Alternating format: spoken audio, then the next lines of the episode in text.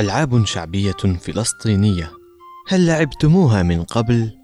لعبة يا جمّال لعبة بسيطة تشبه إلى حد ما لعبة الغماية أو الطمة، إذ يقف أحد اللاعبين ممن يقع عليه الاختيار مواجها للحائط ومنحنيا للأمام مشكلا دائرة مغلقة مع الحائط، ويكون ممثلا الجمال.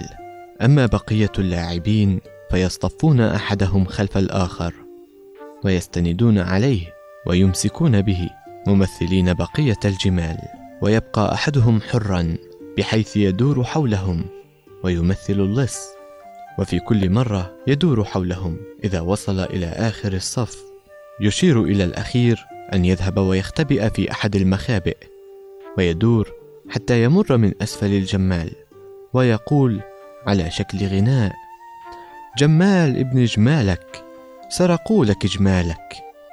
فيرد عليه الجمال: سيفي تحت راسي ما بسمع كلامك. ويستمر اللص في سرقة الجمال حتى ينتهي منها جميعا، مكررا في كل مرة نفس التنبيه.